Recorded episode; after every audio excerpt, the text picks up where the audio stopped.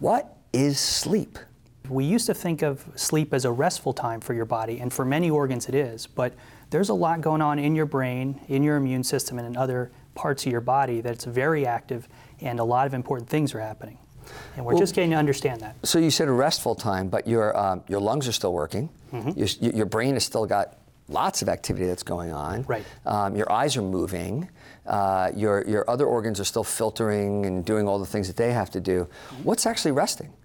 Well, I think that your muscles are resting, lungs may be resting, uh, and heart and blood pressure, and we'll talk about when we get to sleep apnea. Those are things like heart rate and blood pressure. Those should go down while you sleep. But you're absolutely right. Your brain is still on and really active. And when we hook people up in the sleep lab, we see, you know, when you're dreaming, you're probably doing a whole lot of important things there that we don't fully understand yet. So many organs are resting, um, but some are still going kind of full bore. And and you led me perfectly to what I wanted to ask you next is, why on earth do we sleep? I, you know, I, I sort of had a thought that you might ask that because if, if I knew that, I don't think I'd be here. I'd, you know, go to Stockholm, get, Get my the Nobel Prize. You know? um, but nobody really knows. And uh, people have come up with all sorts of kind of interesting hypotheses. You know, maybe it's nature's way of protecting us. So caveman, you know, shouldn't be out at night because he'll, he's going to fall off a cliff or get attacked by a saber-toothed tiger. So maybe you should be laying down in your cave and out of danger.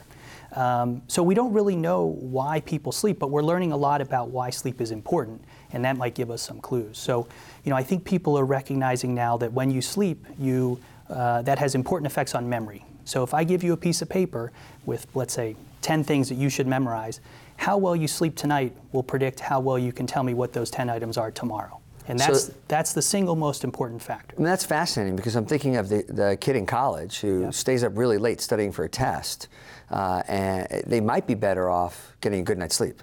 Absolutely. And so, you know, this is data from uh, a doctor named Bob Stickgold, who's in Boston.